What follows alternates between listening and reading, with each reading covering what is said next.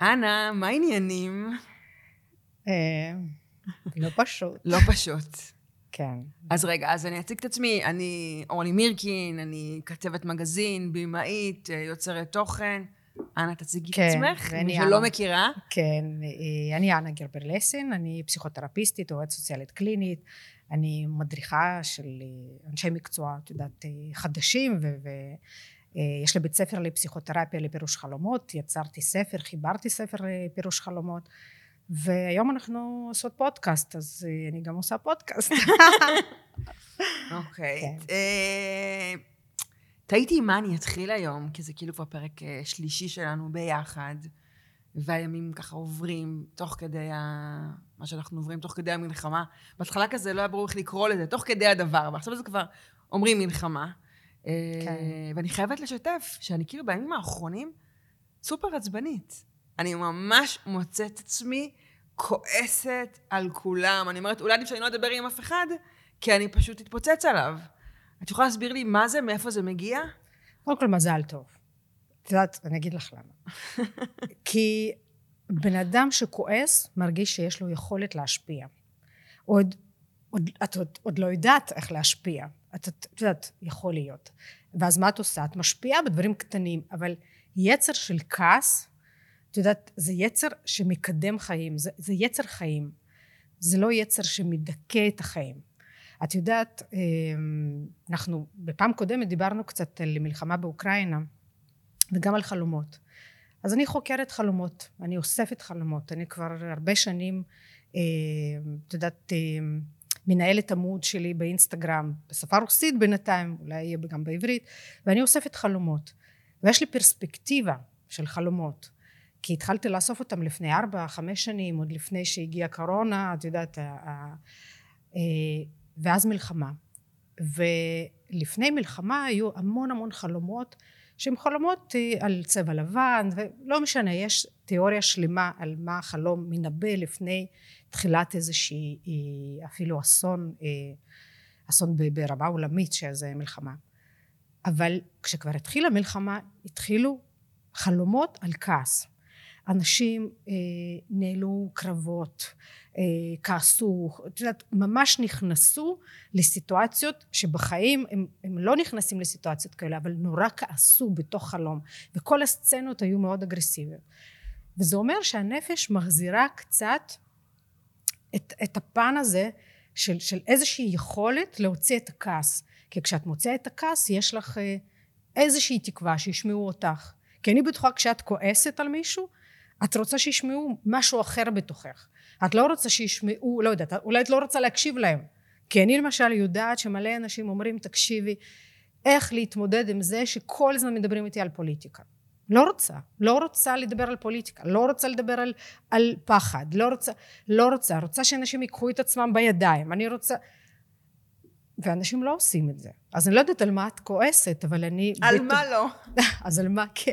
לא, אוקיי, אז את אומרת שהכעס הוא מה? הוא איזשהו רצון לשנות מציאות? כן, איזה, איזשהו רצון. אה, תחשבי על ילד קטן, מתי הוא כועס? כשלא מתאים לו, כשלא טוב לו, כשהוא מרגיש שהוא רוצה שינוי, אה, כשהוא רוצה את שלו, את יודעת, הוא רוצה משהו ששייך לו. אולי את, דרך הכעסים שלך, את מנסה לנער מישהו, את יודעת, את מנסה להגיד.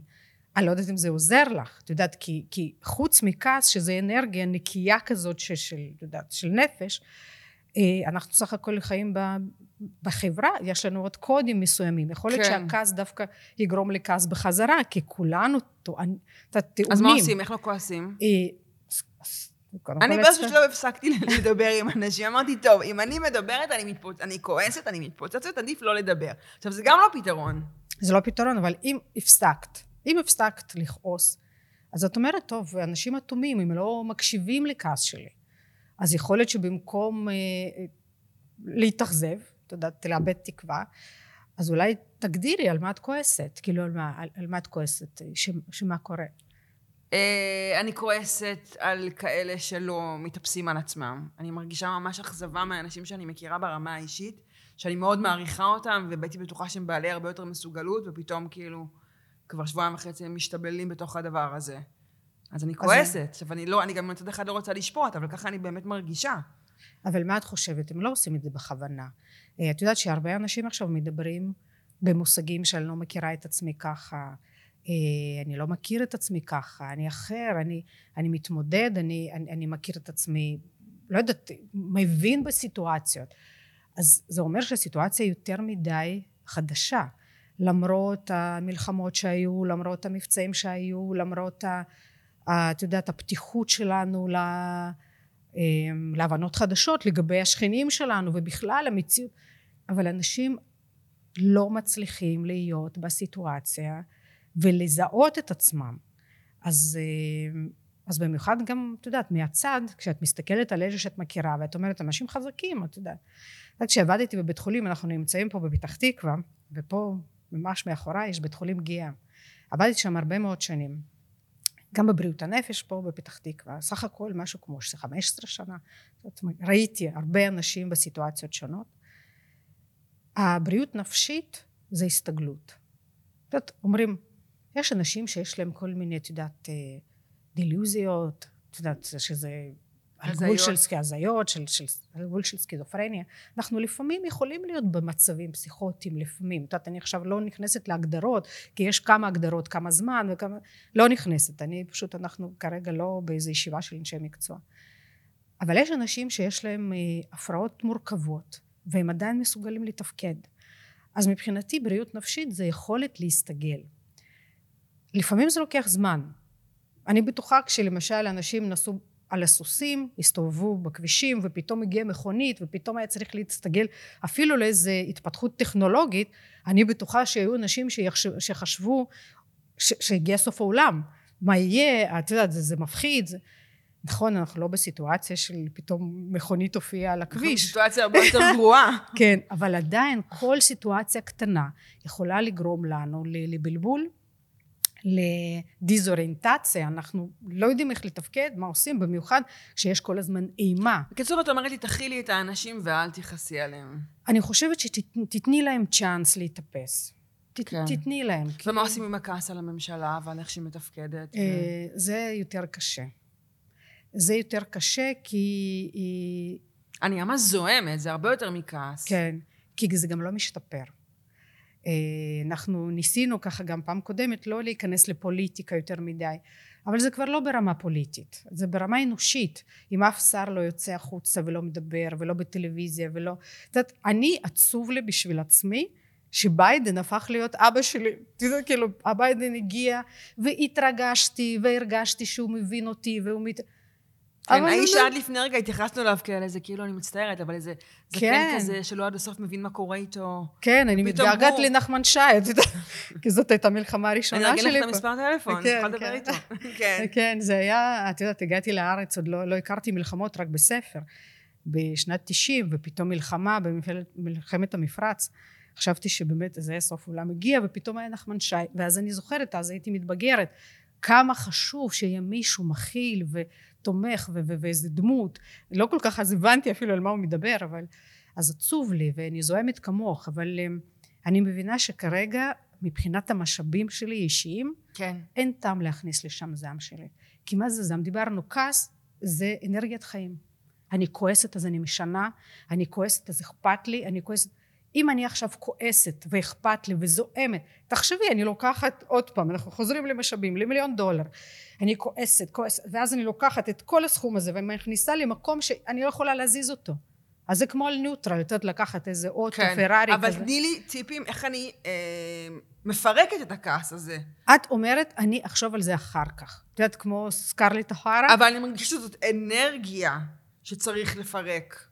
אז יכול להיות שזה, בסדר, זה, זה משאב. את יודעת, עכשיו יש לך מיליון דולר, ואת רוצה לקנות לא יודעת מה, ואת לא יכולה, כי אין הזדמנויות. את שואלת את עצמך, האם אני יכולה כרגע עם הכעס הזה, שזה משאב ענק שלי, אני יכולה להשפיע על משהו? אני יכולה לעשות עם זה משהו? אני יכולה להכניס את המשאב הזה, להשקיע למשהו שיתרום לי? ואז את יכולה למשל כבר להיכנס לקבוצות שמתארגנים ליום שאחר כך ואיך לפעול ואולי לבחירות אולי למועמדים אחרים שעכשיו רוצים להיות כקונטרה.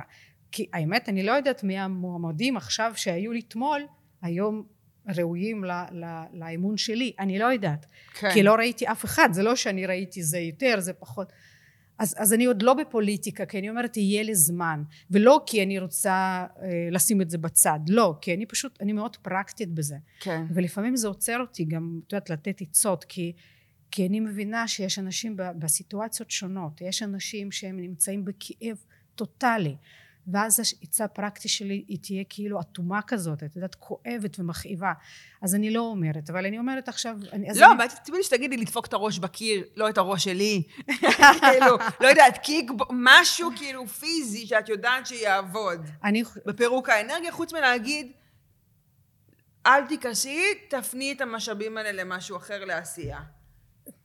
אנחנו עכשיו נמצאים בסיטואציה שכל משאב אמוציונלי הוא כמו זהב, כמו יהלום. כי אנחנו לא יודעים כמה זמן זה ייקח. אנחנו לא, לא יודעים כמה משאבים נצטרך נפשיים. אז את אומרת, יכול להיות שאם אני אפרוק מתח, אני אשחרר איזשהו משאב שמחזיק את המתח הזה. אז אני מסכימה, יכול להיות.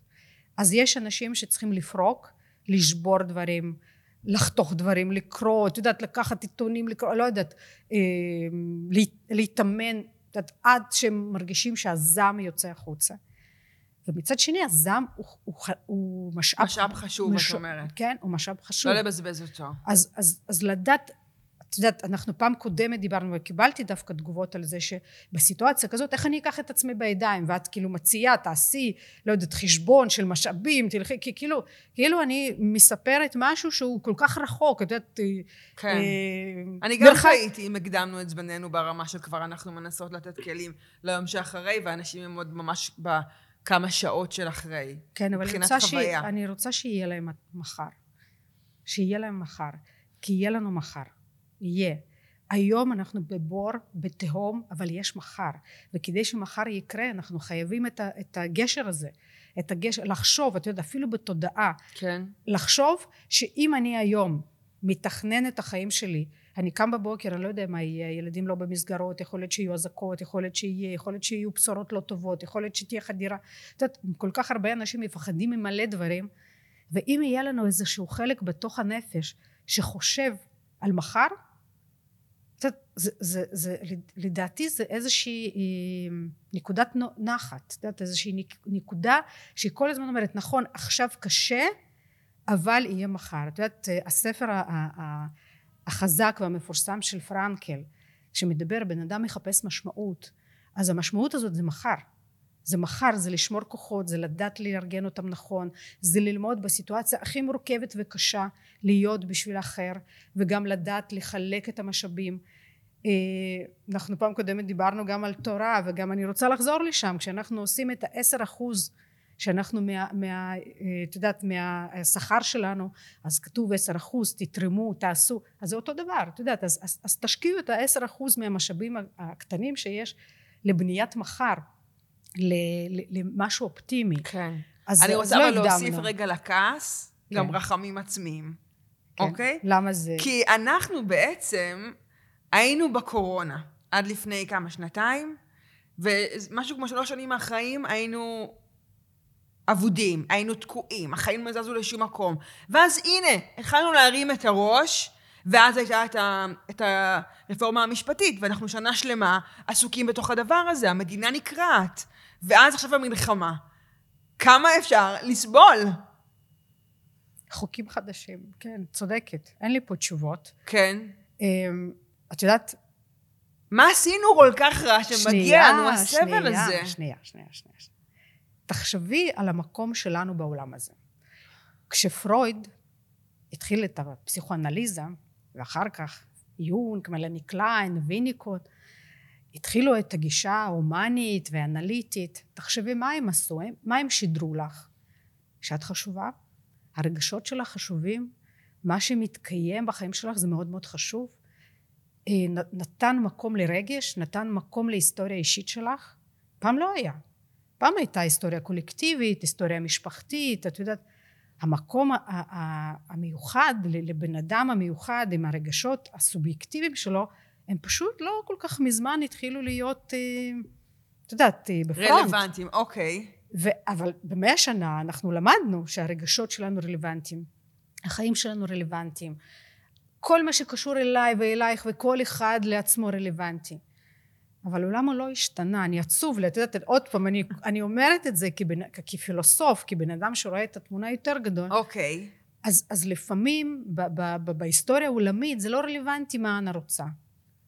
את יודעת, באיזשהו שלב, כשאת, כשאני, את יודעת, הייתי באנליזה המון שנים, והבנתי, לעולם לא כזה אכפת מה אנה רוצה. באמת. גם לאנשים הכי קרובים, הם אכפת אבל להם. לא אכפת לי שלעולם לא אכפת מה אנה רוצה, אכפת לי שאני יודעת מה אני רוצה, ואני נכון, רוצ... לא לא- רוצה את זה. אני רוצה לשכב פה על הרצפה, לדבוק עם, ה... עם האגרופים על הרצפה ולהגיד, אני לא מוכנה לזה. לא, כן. לא בשביל זה באתי. זה לא פייר. נכון, נכון, את צודקת, זה לא פייר. זה לא פייר, כי, כי, כי, כי, כי עולם לא כזה מתחשב. אני רוצה שיתחשב, אני רוצה שיהיה כמו פרויד ויונג. למרות שפרויד, את יודעת, הוא אמר, אנחנו צריכים לצאת מה, מהעמדה האינפנטילית הזאת, ש, ש, שנחשוב שעולם מת, מתקיים כי אנחנו... קראת רק- אינפנטילית עכשיו? על עצמי אני אומרת שגם אני כזאת. כן. אני רוצה שהכל יהיה טוב, אבל, אה, אה, אבל אנחנו כרגע פה. ואין לנו שליטה על המצב. ויש לנו שליטה, לא. אה, אין רגע, לנו שנייה. שליטה על מצב הגלובלי. אוקיי. אין שליטה. אין שליטה, יש אנשים שאנחנו אה, לקחנו אותם לעבודה, את את ואני משלמות, את יודעת, מיסים, אז יש לנו צבא שאנחנו, ואת יודעת, כולנו משלמים, יש לנו אנשים שהתפקיד שלהם כרגע להגן עלינו. זה התפקיד שלהם, הם כרגע, כרגע עושים את התפקיד. נכון, הם, בהתחלה התפקיד הזה הוא נכשל. אני עוד לא יודעת למה, אבל לא משנה, זה נכשל. אבל יש אנשים שזה התפקיד שלהם. אני כרגע מתעסקת במה שאני יכולה לעשות. אני לא יכולה להגן, לא יכולה, אם הייתי יכולה לקחת אה, רובה, לא יודעת, קלצ'ניקוב, משהו, מה, מה... את יכולה. לא- אני יכולה- לא אני- ניסינו, אבל לכי תדעי. לא, אני מקווה שאני לא אגיע, את יודעת, זה המקום אוקיי. האינפנטילי שלי, לא רוצה להגיע לשם. אוקיי. אבל, אה, אבל אני יכולה לעשות דברים אחרים, נכון. אני יכולה לנהל את העולם הקטן שלי, את הקטן שלי. והכי קשה, שאנשים לא כזה מתעניינים בעולם הקטן שלי. אנחנו אכפתים ויש לנו לב באמת ענק, אבל ברמה גלובלית. אה, יש סדרי עדיפויות. זה סדרי עדיפויות שכרגע מי יותר חשוב, החיילים יותר חשובים, המורל יותר חשוב, משהו שיחזיק את המדינה באופן כללי. אה, אפילו דיברנו, את יודעת, בתחילת המפגש שלנו, אז אמרנו, קצת החלקתי ונפלתי, ואז אה, אה, אמרת לי, עכשיו לא טוב להגיע ל- לבית חולים, נכון, לא, אני צריכה להסביר שנייה. כן. בדרך לפה, אנה, היא באה לצאת מהבית והיא נפלה, ואז אמרתי לה, מה שאני כן. אומרת לילדים כל הזמן, זה לא זמן להיפצע, אין מי שיטפל, כול- כולם להמשיך להתנהג כרגיל, לא להיחתך, לא כלום. נכון, זו אותה תחושה. בסדר, אבל משהו מהילד שלך. מה מה הוא שומע? אני לא חשוב. אז מה, אז... אז אני רוצה להרגיל אותו לעולם שהוא מגיע אליו. לא, אז, את רואה, אז הוא חשוב, נכון שהוא מאוד חשוב? גם את חשובה, זה לא בסדר שנפלת. כן. אם זה היה חמור, היינו הולכות לבית חולים. בטוח. אוקיי, אבל מה את רוצה להגיד? אז אני רוצה להגיד שאנחנו כרגע אחראים כל אחד על העולם שלו, ובטוח אם נצטרך עזרה, אז יש גם על מי להישען. אז כן נלך לבית חולים, כן נפנה לעזרה, כן, כן נעשה הכל. אבל כרגע מה שנדרש זה מכל אחד מאיתנו, נדרש אחריות מאוד גדולה על העולם הפנימי שלו. ההורים עכשיו עסוקים, לא משנה, הם פישלו, הם עשו, אני לא יודעת מה ההורים, אני מדברת ממשלה, אני צבא. מדברת על אלוהים, אני מדברת על הצבא, אני מדברת על ברמה גלובלית, כל העשור האחרון לא בא לי טוב. את יודעת, יש את המשולש הזה, משולש התייחסות. לא אוקיי. זוכרת מה השם בדיוק של, ה, של הדבר הזה, אבל יש לנו כל הזמן דיאלוג עם שלושה גורמים. גורם אחד זה אלוהים, הגורל, מה הגורל שלי, אני ככה ואני אחרת, ו, ולמה לי, ולמה אצלי בבית, ולמה דווקא כשאני חיה ולא בסיטואציה שהיה לפני 20 שנה, 30, לא יודעת, 100 שנה. הגורם השני שאנחנו מדברים זה חברה, והגורם השלישי המרכזי זה אני. אז אם אני לא יודע לפנות לעצמי ולבקש מעצמי איכשהו למצוא כוחות או, או למצוא עזרה או להבין אז למי אני פונה? אני פונה לחברה והחברה שלנו היא טובה החברה מגיבה ועוזרת ונותנת ואם כבר אין לי יכולת לא לפנות לעצמי או לא לחברה אז אני פונה לאלוהים אף אחד עוד לא ביטל תפילה נכון? אף אחד כן. לא ביטל. את יודעת, כשעבדתי בבית חולים, אז היו מלא מחקרים על זה שבן אדם כשנכנס לניתוח, כן, רגע, נראה לי משהו כן, בשיער פה. כן, אה. אז אנחנו, כן. כן, שיער פרוע. אז אנחנו... אה, עם כל הכבוד לאלוהים, כן? כן, כן, פה. כן, תסרוק, נשים. נו. אז, אה, אז יש מלא מחקרים שמדברים, לא, ממש חקרו את זה, זה כבר, את יודעת, זה, זה אמפירי, את יודעת, אני כאיש אקדמי, אז, אז, אז אמפירי זה, זה נותן לי כוח ונותן לי הוכחה. אז אנשים שנכנסים לניתוח ומתפללים בשבילם לפני, נותנים, את יודעת, החלמה יותר טובה. גם אם הם לא יודעים שהתפללו. עשו קבוצת ביקורת וקבוצת אה, מחקר. קבוצת מחקר ידעה שמתפללים. הם ידעו שכשהם נכנסים לניתוח יש קבוצת אנשים שמתפללת. וקבוצת ביקורת לא ידעה.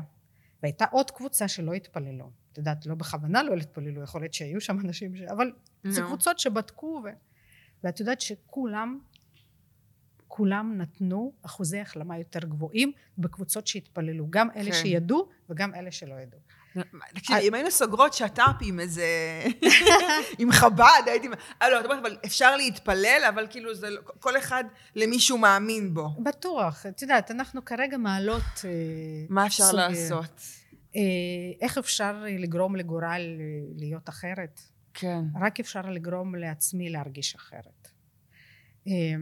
את יודעת, אני, אני בטוחה שאני מאכזבת את כל האנשים שאוהבים את הספר סוד ואת, הס, ואת הסרט סוד ו, ו, ו, ובונים כל מיני... מה, כל המניפסטינג הזה? זה... זאת כן? ש, שהחיים שלי יהיו עם מיליון דולר ו- ו- ו- ו- וכן. נו. אז, אז אני חושבת שזה עובד כשאתה עושה, כשאתה עושה דברים. אנחנו פה דיברנו על, ה- על החלומות ועל העיסוק שלי בפסיכותרפיה והכל, אבל אני גם, את יודעת, אני אה, מטפלת מנטלית של ספורטאים אולימפיים. את יודעת את זה. אני, אה, כשבקריירה שלי כבר גידלתי כמה, אז אה, הייתי מטפלת של מישהי שזכתה שלוש פעמים באולימפיאדות בטריאטלון. וגם הייתי, את יודעת, חלק מהמטפלים שטיפלו בבנות של התעמלות אומנותית, וגם עכשיו אני, את יודעת, אני מלווה ספורטאית אולימפית שתהיה בצרפת, ורק עכשיו היא זכתה במקום ראשון בעולם, היא אלופ- אה, אלופת עולם. אז אני יכולה להגיד שהם הם פשוט אנשים שיודעים לקחת את החלק ש, שנקרא אני מול, מול עצמי ולהתגבר על הפחדים ועל המכשולים ו, ועל זה אנחנו עובדות אז עכשיו כשאני מדברת על אנשים שנמצאים במצוקה ובכאב אני יודעת שבנפש יש כוחות. יש כוחות והכוחות האלה הם חזקים וכל מה שאנחנו יכולים לעשות בלי לפנות לאלוהים למה אני באולימפיאדה שנותנים לי פעם אחת בארבע שנים לא קלטתי לתוך המטרות שלי.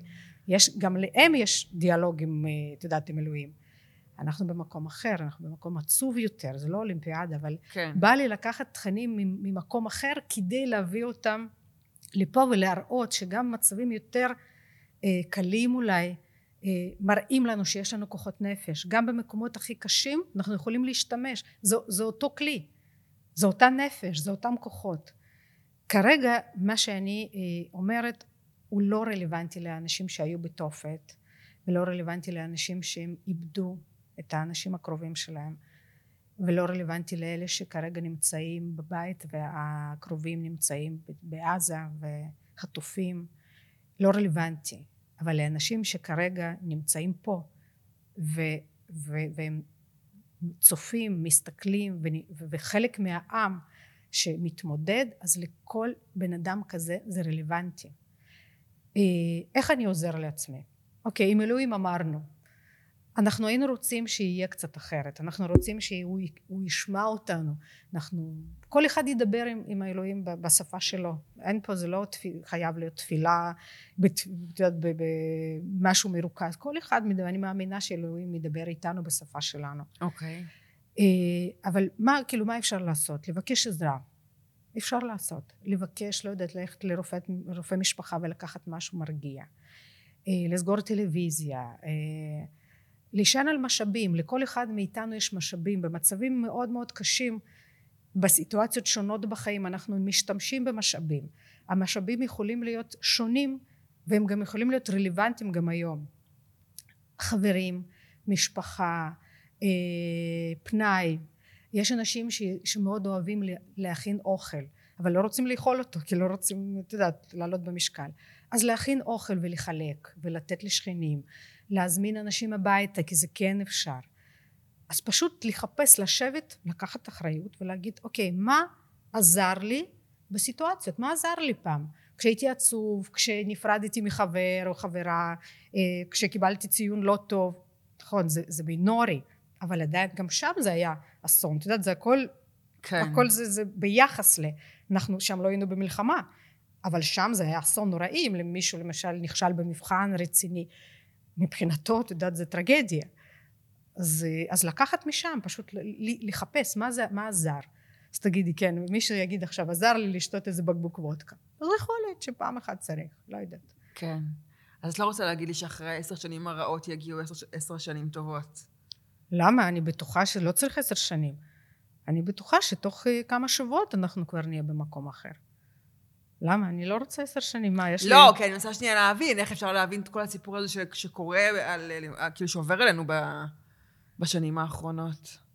תקשיב. סתם צירוף מקרים לא טוב? לא, אני לא, לא מאמינה בצירופי מקרים. אני חושבת שיש פה איזושהי אה, רצף של אה, פנדמיה, שהיית מגיפה שהייתה פעם לפני מאה שנים, מלחמה שהייתה לפני מאה שנים.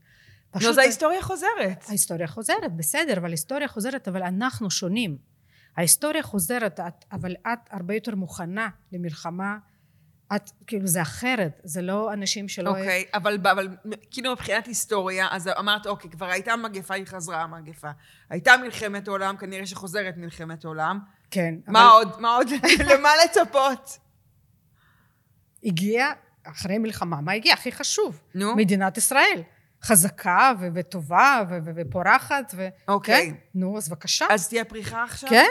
תקשיבי, אנחנו עכשיו אוקיי. מראים לעולם אל תתעסקו איתנו, אני חושבת שעד של, שהרוע הגיע, את יודעת, אז, אז, אז אנחנו לא יכולנו בצורה פומבית לקום ולהגיד, תקשיבו, זה, זה, זה רוע, רוע אמיתי. כן. עכשיו אני חושבת שאין בעולם בן אדם שלא מבין שזה רוע. אה, וואו, יש המון שלא מבינים שזה רוע, בזה אנחנו אבל, מתעסקות הרבה, ולהסביר מתעסק... שזה רוע. בסדר, אבל עכשיו, תראי, לא רק אנחנו מתעסקות, ראיתי שאספו את כל הכתבים הזרים, ו- וישבו והראו, ו- ואני רואה סלוגן עכשיו, בגלל שאת יודעת, אני קוראת ברוסית, אז אני רואה גם סלוגן אצל אנשים שהם בכלל, אין להם קשר לא ליהדות ולא לישראל, הם פשוט אומרים, הם כותבים, לא צריך להיות בעד יהודי או בעד ישראל, כדי להבין שזה לא טוב. כאילו, את יודעת, אז, כן. אז הם לא אומרים אנחנו אוהבים יהודים, אבל הם אומרים, תקשיבו, זה לא בסדר, פשוט צריך להיות בן אדם. אוקיי. אז, אז, אז אני מאמינה שמה שיגיע זה, זה באמת אה, החיזוק של, של מדינת ישראל,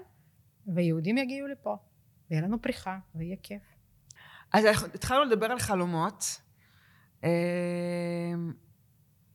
היה לי בלילה חלום שקמתי בבוקר, אני לא האמנתי, חלמתי שוב אה, שוב, חייבתי חייב לי חלום מוזר כזה, אה, על, כאילו, כאילו סיפורה של שפחה, שמגיע עכשיו עוד מחזור של נשים okay. אוקיי. חדש, שהן צעירות מאיתנו. כאילו, יש כאילו כבר שני מחזורים שמתנהלים בתוך העולם. נכון? אני באה לך עם סיפורים הזויים של זה. וכאילו, ובעצם אנחנו כאילו מנסים כזה, שאין להם מושג בכל מה שקורה. תקשיבי, את עכשיו מספרת לי חלום ואני מנחה קבוצה, קבוצה, קבוצה כזאת של הכלה לעזרה נשית אה, לנשים, ואתמול בדיוק הייתה אה, פגישה, ובנות סיפרו חלומות. נו. והחלומות על אה, ילודה, על מישהי שפתאום קיבלה תינוקת, מישהי שאימא שלה נפטרה ופתאום גם ילדה תינוקת והביאה, ואמרתי להם, תקשיבו, יש פה משהו נשי חדש. שנולד, את יודעת, ועכשיו את מספרת גם על איזשהו גל נשי חדש. כן. אז, אז מה זה אבל נשי? אבל שם זה מציאות נוראית בסיפורה של שפחה, שאנחנו מדברות על כאילו שהנה, שעוד כופים עליהם ומכריחים אותם, ו... אבל מה היה בחלום? זה מה שהיה? זה לא היה טוב, זה היה מין איזה אימה כזה של כאילו איך אנחנו מסבירות לדור הצעיר ש... שעוד לא יודע מה קורה, כמה נורא הולך להיות. אני שוברת לך את ה... הבנתי. הבנתי. את תקבעת לדבר על חלומות, שמחים. לא, לא, לא. לא, אני לא אמרתי שמחים. אמרתי, נולד משהו נשי חדש. אני לא ידעתי. כאילו, זה לא היה שם בחלום המשך, היה משהו נשי חדש, באמת באחד החלומות כן היה המשך, שבעצם הנשי החדש לימד את הבחורה בחלום איך לשחק קלפים, כאילו משהו של חשיבה נשית אחרת, כן. להיות יותר מתוכננת, יותר מתוחכמת, פחות, ופירשתי לה, אמרתי לה, תקשיבי, כנראה שהנשי החדש כבר לא יתבסס או יישען על הגנות כמו שהם היו פעם. את יודעת, של הגנות של מישהו יגן עליי, ש, שיהיה פה איזושהי באמת אה, הבנה וחמלה וכבוד. יש פה משהו הרבה יותר מתוחכם. אז יכול להיות שזה מה שאנחנו מרגישות, ש... שבאמת אה, להיות אישה זה מסוכן וצריך להיות יותר מתוחכמים. אני עוד לא יותר מדי פירשתי את זה, אבל החלום שלך הוא חלום מציאות אה, מורכבת, כן. מפחידה.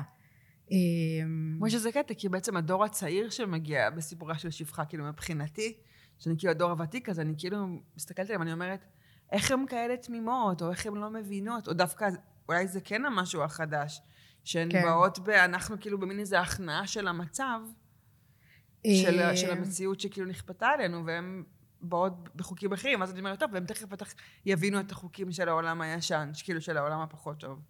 את יודעת, כשאנחנו בהתחלה תכננו לעשות פודקאסט על, אה, על נשיות, את יודעת, על נשיות, ואנחנו נעשה את זה, בוודאות גם עכשיו אנחנו עושות את זה.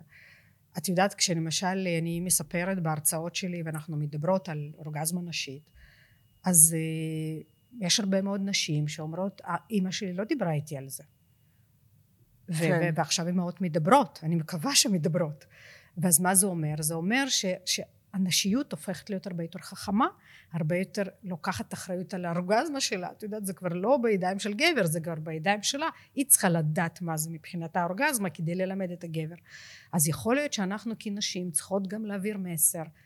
שצריך להיות, אה, את יודעת, אה, יותר מתוחכמות, יותר מבינות את הסכנות, יותר אה, שומרות. אני עוד לא יודעת. אנחנו בהתחלה כן. רק של ה... אבל אני מבינה שעלינו, על דור הנשי, שכבר נמצא פה בעולם הזה וחי בעולם הזה, יש אחריות ללמד את הילדים את החוקים את החוקים החדשים של, ה, של המציאות. גם החוקים שאנחנו משנים, גם מבחינת, את יודעת, מיטו וכל מה שקורה סביב היחסים של גברים, נשים, בגבולות, אני חושבת שזה גם חינוך. כן. זה גם הייתה חייבת להיות קודם כל הבנה מסוימת של מה זה להיות אישה, איך אפשר לגשת לאישה, ואז משם יצאו חוקים ומחאה ו... לא, גם עכשיו בעצם זה שיש המון אה, נשים מפקדות בצבא, וגם אה, היה איזה רבש"צית באחד היישובים שבעוטף, שבעצם כן. ניהלה את כל, ה, את כל המצב, ושוטרת שהובילה, חבורה של שוטרים, נראה לי באופקים זה היה.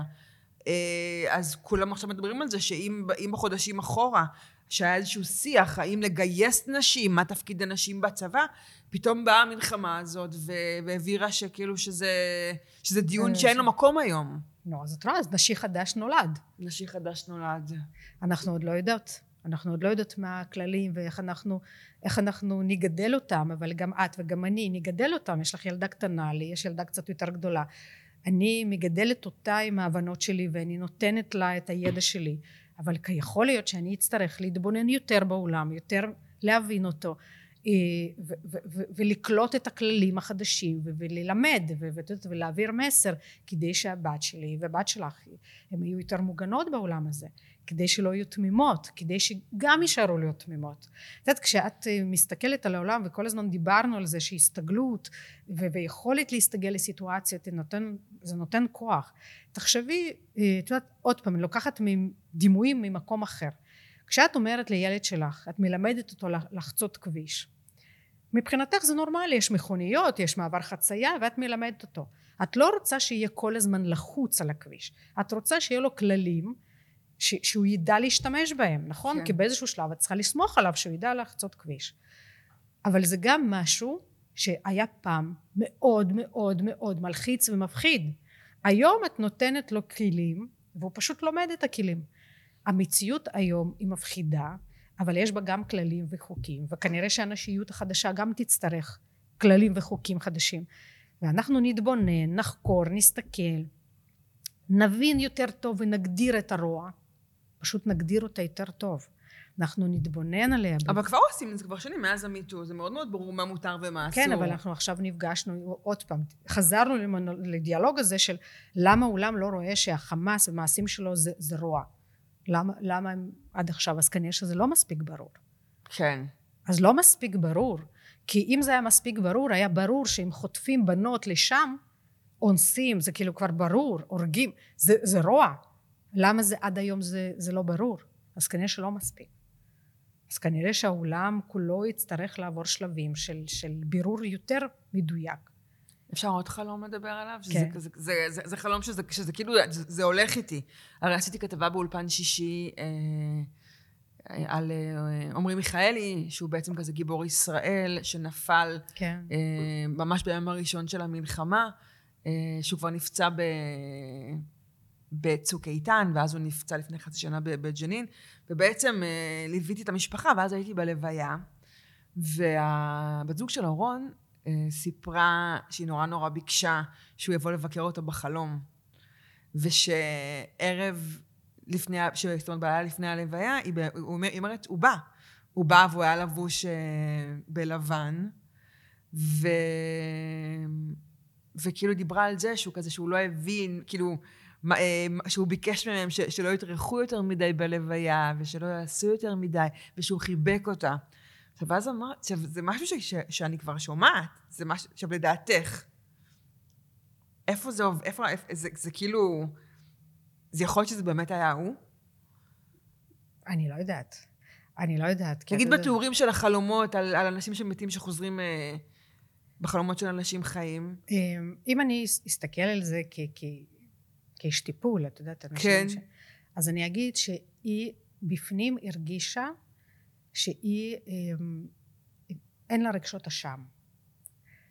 כי בעצם זה, זה מקום חיובי של שחרור, אה, ואז בן אדם בדרך כלל שרואה מישהו, קרוב משפחה שלו, אה, בחלום, והוא נורא, הוא רואה אותו אה, כואב, כועס, בוכה, חולה, בדרך כלל זה, זה הרגשות שלנו שאנחנו משליכים לשם, שבעצם הרגשנו שאנחנו לא מספיק טרחנו, לא מספיק עזרנו, לא מספיק היינו שם, לא מספיק נתנו, אהבנו, וכל הזמן את יודעת, זה, זה יישב על המקום הזה שאולי יכולתי לעשות אחרת.